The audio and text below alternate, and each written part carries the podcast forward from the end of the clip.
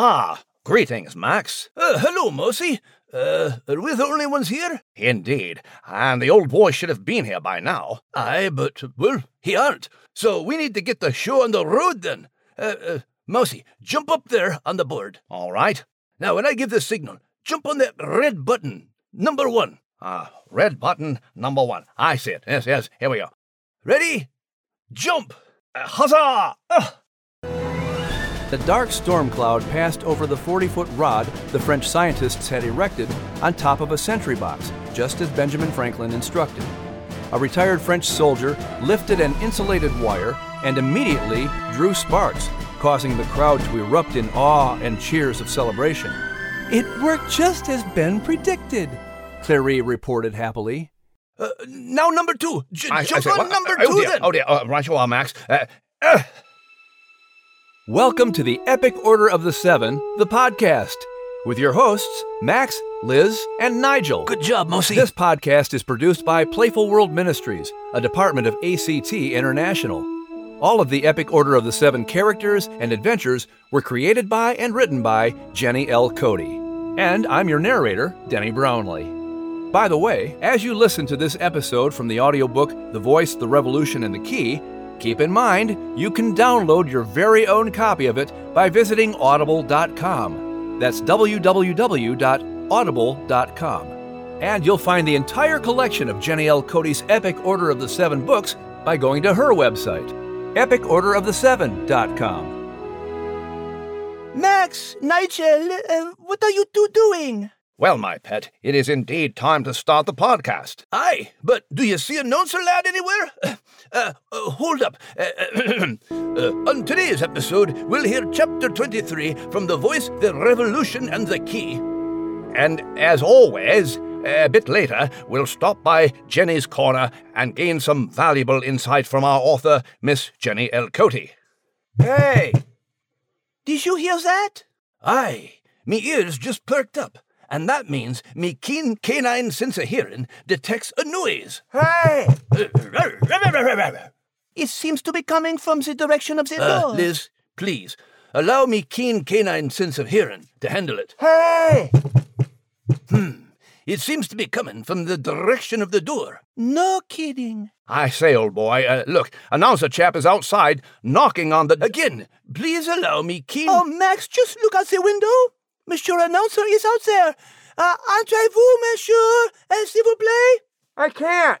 I don't have my key. Let me in! Uh, well, no offense, old boy, but uh, what makes you think we have a key? I don't know. Just let me in. Uh, monsieur, have you ever seen any of us open a door? Uh, no. Aye.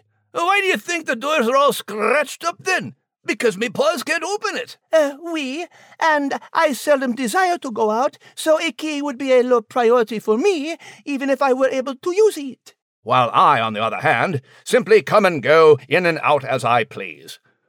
What? I'm a tiny mouse. I have my ways. Well, I need a key. Well, did you check under the welcome mat then? What welcome mat? The one by the door that I am standing on. I say, why on earth is the welcome mat situated on the inside of the door? Good question. It looked like rain last night, so I dragged it inside to keep it dry. Uh, Of course, you probably don't feel too welcome then, eh? Not exactly. Do you see a key on the sidewalk? No. Then I deduce that the key may have stuck to the bottom of the mat. Aye. Well, why don't we take a wee look underneath then? Ha ha! Huzzah! Well done, Max. There is indeed a shiny brass key. I say, no doubt the key to our success, what? now we just need to get it to Monsieur Announcer. The name is Denny. Sorry, lad, can't hear you. Oh? What happened to your keen canine sense of hearing? well, no matter. Uh, how do we get it to the old boy? Well, I can't do it. Uh, nor I. Nigel? Uh, right. Uh, how am I to get outside then? You are a tiny mouse. You have your ways. I know. We can tie the key to your collar then. Uh, again, tiny mouse, uh, do you see a collar anywhere? Hmm. Well, then I shall untwist a paperclip, slip the key onto it, and fashion it into a collar with my teeth. Aye. Then Mousy can uh, somehow find his way outside. He has his ways, and then get the key to announcer lad. Uh, right. Uh, and what will you do, Max? Well, I'll go mash the next button so we can hear chapter 23. And wait till you hear the title then. Here goes. Chapter 23 Keys to the Future. Oh, what irony! Philadelphia, March 2nd, 1750. Clarice sat in the darkened corner of Benjamin Franklin's study, watching Nigel, who mirrored the inventor printer as he put the finishing touches on his letter to Peter Collinson in London. Clarice stifled a giggle of delight to see the mouse and the man exhibit the same tendencies, adjusting their spectacles, murmuring, and nodding as they read by the soft glow of the oil lamps. While Benjamin worked at his desk, he couldn't see Nigel behind him on a table where the mouse read the last of several pages going to Collinson, spread out for the ink to dry. If ever there was a human version of Nigel, it would be Benjamin Franklin, thought Clary. Franklin picked up the last page of this second letter to review, referencing his journal to make sure he had included all his notes. He gave a definitive nod and read the last sentence aloud. Let the experiment be made. Your humble servant, B. Franklin. Franklin leaned back to stretch out both arms and gave a big yawn. He stood up, and Nigel darted behind a stack of books as Franklin walked over to gather up all the pages he had written. He proceeded to fold and tie the pages with some heavy twine, melted a glob of red sealing wax onto the knot, and embossed the letter with a brass seal bearing the initials B.F. He straightened up and sighed as he looked at the bundled letter, which would go out in the next day's post. Well done is better than well said. I hope my next letter will not just be about theory, but actual experiment, Mr. Collinson. With that, he left the room. Nigel scurried out of his hiding place after Franklin had gone and tried to peek inside the multiple folds of the sealed letter. Clary joined him on the table, once again in the form of a blue butterfly. Looks as if the second letter is signed, sealed, and ready to be delivered to Collinson. Nigel jumped at the butterfly's sudden appearance. He placed his paw over his heart. You startled me, my dear. Ah. Yes, the letter is ready to go, but unfortunately, Franklin sealed it before I could read the final page. But everything is there from his journal, and after a little anonymous coaxing, it is done. Mr. Franklin was a bit hesitant to share his theories, even with Collinson, but his idea of putting a tall metal rod atop a tower or steeple to actually draw the electrical charge from a cloud is brilliant. He is obviously eager to test his hypothesis to see if it holds true, but he doesn't wish to be embarrassed if it does not. Benjamin Franklin is not the first scientist to wonder if lightning could be electricity, but no one has ever spelled out how the theory might be tested, much less made a rallying cry to find out for certain. Clary alighted on the wax seal of the letter. Sometimes the key to opening new doors for the future is a voice bold enough to say what others are thinking, but are too afraid to speak. Indeed, Nigel agreed, cleaning his spectacles on a cloth sitting there. It would appear that Patrick Henry isn't the only one who needs to use his voice in this mission. Well, while I get these letters to London, you can help Franklin figure out how to put his words into action and conduct his experiment here in Philadelphia, Clary instructed him. Nigel furrowed his brow, placed his paws behind his back, and proceeded to pace back and forth across the table. There is a slight problem, my dear. Although there are plans to erect a steeple on Christ Church and a tower on the Pennsylvania State House, there are currently no spires in Philadelphia to get the height we need to reach the clouds. He stopped and wrapped a finger around his whiskers as he thought out loud, How does one get a metal rod up into the clouds without a tower? I'm sure you'll figure something out, Clary replied. Perhaps Cato might have an idea. Nigel's eyes widened. By Jove, you're right. An aerial survey of Philadelphia may yield a solution we have not considered. Just keep Cato away from Ben's end of season turkey fry while you're flying around. Clary choked. Nigel roared, holding his belly. if our dear Mr. Franklin could harness a turkey to fly while holding a piece of metal, he would most certainly perform a mid-air turkey fry, thereby killing two birds with one rod, his lightning experiment and his main course. Foundling Hospital Chapel, London, May 1st, 1750. Here it comes, lass, Al whispered to Kate, whipping his tail back and forth while he crouched low, anticipating the climactic moment. Kate's face beamed with her perky grin, and she wagged her tail. As soon as Handel pressed the keys of the organ to play the first four notes of the Hallelujah chorus, the crowd rose to their feet, following the tradition of King George II when he stood at the London premiere of Messiah seven years earlier. Just look at this crowd. They love it, Kate exulted. She and Al were watching the concert from high above in the rafters of the newly built chapel of the Foundling Hospital. There was standing room only for this benefit concert. People pressed near the opened windows outside to hear the magnificent music of George Friedrich Handel pouring out into the streets of London. If this don't make Messiah popular, I don't know what will. We'll need to make this benefit concert for the Children's Hospital an annual tradition. Aye, and we should have this concert every year, too, Al answered, oblivious to what Kate had just said. Now to the next part of tonight's mission, Kate said, scanning the audience. She spotted Peter Collinson and David Henry sitting near each other, compliments of Gillamon, who sat between them. You're sure you put Ben Franklin's letters in Collinson's left coat pocket? Al's eyes widened, and a look of fear overtook him as he put a paw up to his mouth. Oh, no! Kate furrowed her brow. Don't tell me you forgot! We've got to get those letters into me David Henry's hands tonight! Al put his paws on his left hip, then his right hip, then back to his left hip. I'm sorry, lass. If it were supposed to be in his left pocket, I messed up. I think I put 'em in his right pocket, but I can't be sure. I were trying not to be seen.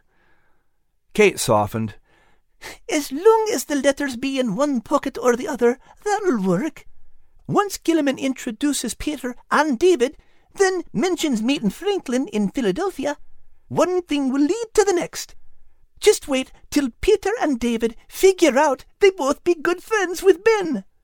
Al crossed both pairs of legs and his eyes. Here's hoopin', lass.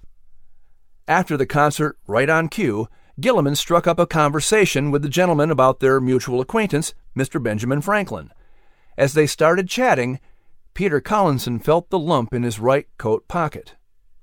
I thought I had left these letters on my desk, but amazingly, here they are, Peter Collinson exclaimed, pulling them out to show to David Henry. May I see them? David asked, eagerly scanning the contents. Collinson smiled and clasped his hands behind his back. The Royal Society was extremely impressed with Ben's theories on electricity and lightning. Our motto is nullius in verba, meaning take no one's word for it. The fellows of the Society are determined to verify all statements with facts proved by experiment. Do you think a friend would object to my printing some excerpts in the next edition of Gentleman's Magazine? David asked. If there is one thing I know about our mutual friend, Benjamin Franklin believes that such discoveries are meant for the benefit of all. Peter replied with a smile. I think he would be happy to share his theories, as I did already, with the Royal Society. This is extraordinary, David exclaimed. He placed his finger on a sentence that had caught his eye.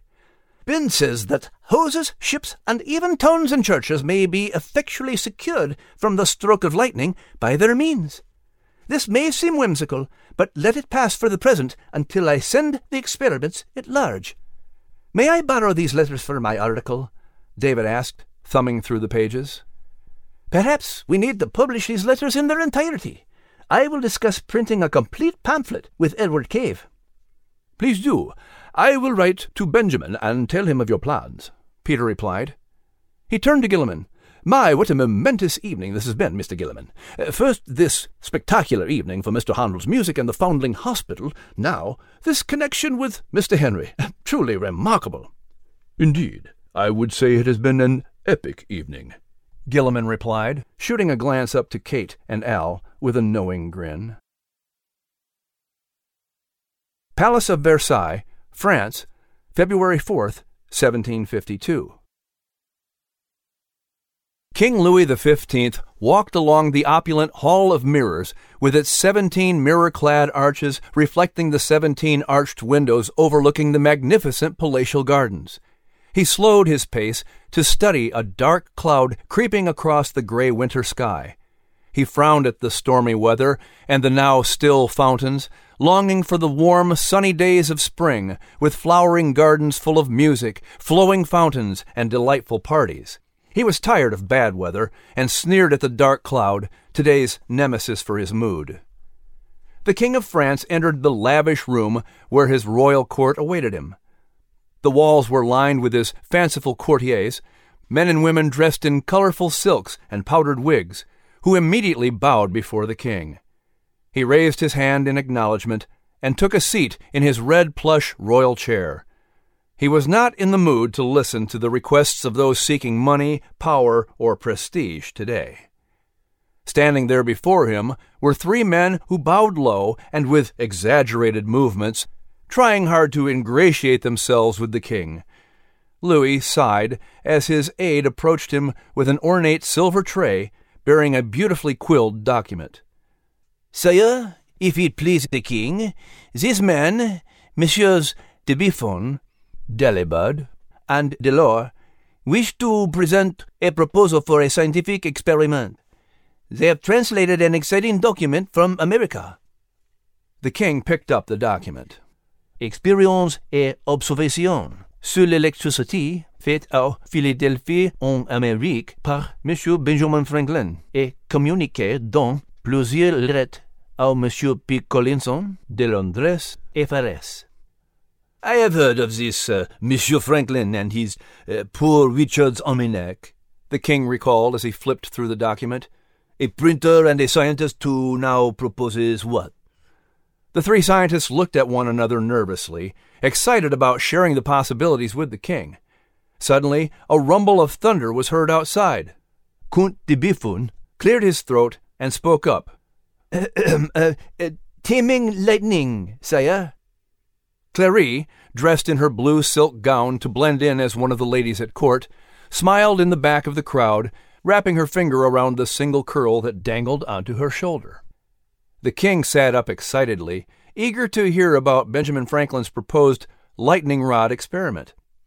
An animated conversation ensued, turning the king's foul mood into one of giddy anticipation. Clary beamed, proud of the scientist she had handpicked to translate into French Benjamin Franklin's 86 page pamphlet printed by Edward Cave in London. They had outlined how they would conduct the experiments here in France, a land filled with soaring steeples, towers, spires, and plenty of lightning. They discussed Franklin's experiment. On the top of some high tower or steeple, place a kind of sentry box big enough to contain a man and an electrical stand. From the middle of the stand, let an iron rod rise upright 20 or 30 feet, pointed very sharp at the end. If the electrical stand be kept clean and dry, a man standing on it, when such clouds are passing low, might be electrified and afford sparks, the rod drawing fire to him from the cloud. With a broad smile, the King of France held up Benjamin Franklin's document and exclaimed, Laissez faire l'expérience. Let the experiment be made. May 20th, 1752. Gillamon and Clary stood in the ionosphere gazing at a scene from the village of Marly on the outskirts of Paris. It was 2 p.m.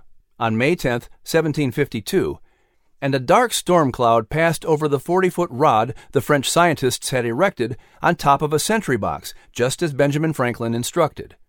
A retired French soldier lifted an insulated wire and immediately drew sparks, causing the crowd to erupt in awe and cheers of celebration. See? It worked just as Ben predicted, Clary reported happily. She quickly pointed to another panel. In the excitement, another man grabbed the wire and the experiment was repeated six times. She then pointed to several panels showing the same experiment in different settings. Since then, it's been repeated dozens of times all over France. King Louis was so excited he had his French scientists immediately send a personal letter to the Royal Society of London with a message of gratitude to Ben. Clary was giddy with excitement as she next pointed to the panel from today. A very proud Peter Collinson smiled broadly and read aloud the letter from France. The Grand Monarch of France strictly commanded his scientists to convey compliments in an express manner to Mr. Franklin in Philadelphia for their useful discoveries in electricity and application of the pointed rods to prevent the terrible effects of thunderstorms. Monsieur Franklin's idea has ceased to be conjecture. Here it has become a reality. Gillamon's silky white goatee blew in the wind of the ionosphere as he gazed at the exuberant Peter Collinson, who tonight sat at his desk writing a letter to share the exciting news from France with his friend, Benjamin Franklin. And with that first spark, Benjamin Franklin became an international celebrity and a hero of France. He turned to look at Clary, his blue eyes twinkling with delight. The key is now firmly in the door of France. Well done. I can't wait to go tell Nigel, Clary exulted. He won't need to wait weeks for the good news to arrive from London. But Gillamon stopped her. Don't tell Nigel just yet that Mr. Franklin's experiment worked in France. Clary's lamb eyes grew wide. Why not? If we do, we'll prevent Benjamin Franklin from becoming a hero in America. Gillamon turned to gaze at a panel showing Nigel and Cato soaring over the city of Philadelphia. Besides, I would hate for Nigel to miss all the fun flying his way. Hmm, funny. I was just thinking the same thing. I hate that Nigel missed some of the chapter. Aye, me too, lass. But Nigel be on a vital mission then. Oui, mon ami. For we have strapped to his tiny little neck a key to unlock our future. Or at least the front door. You see, since a announcer lad couldn't find his key to get in, Mousy be taking it to him. Uh, somehow. For as a tiny little mouse, he can find ways in and out that we larger creatures cannot. Aye, so for today's Nigel's News Nuggets, we take you on location to, uh, whatever location Mousy be at. Uh, Liz to Nigel, Liz to Nigel, uh, come in, Nigel, s'il vous plaît. Greetings. Monaco here, Nigel P. Monaco. Entrenched in a dangerous mission to supply the key that unlocks The front door. Aye. And where is here? I'm afraid it's not quite that simple, my dear. I've been to places a, a lady feline like yourself should never go. Dark, dank places, filled with danger and intrigue. Uh, you been scurrying up the walls. I heard you plain as day with me Keen sense of canine hearing? Well, I did. Fine. Uh, for indeed, the first leg of my journey began with an undisclosed gap in the baseboard of a certain undisclosed closet, allowing me access to the inner workings of this structure. Aye, scurrying up the wall that. with the aid of a number 12 electrical cable, properly grounded, of course, with which was created an access hole to the attic that was just big enough For a tiny little mouse? um, right, uh, where I then found myself over my head in fiberglass insulation. Uh, were it pink? It were dark, pitch dark, except for a single sliver of light emanating through from the louvered attic vent. Still clutching the precious door key tightly to my tiny little chest, I burst upward with all the strength I could muster to the vent, which was covered with window screen, seemingly rendering me trapped. However, I was aware of a loose flap in the screen created by a bat, an acquaintance of mine. I thought this story were starting to get a wee bit batty.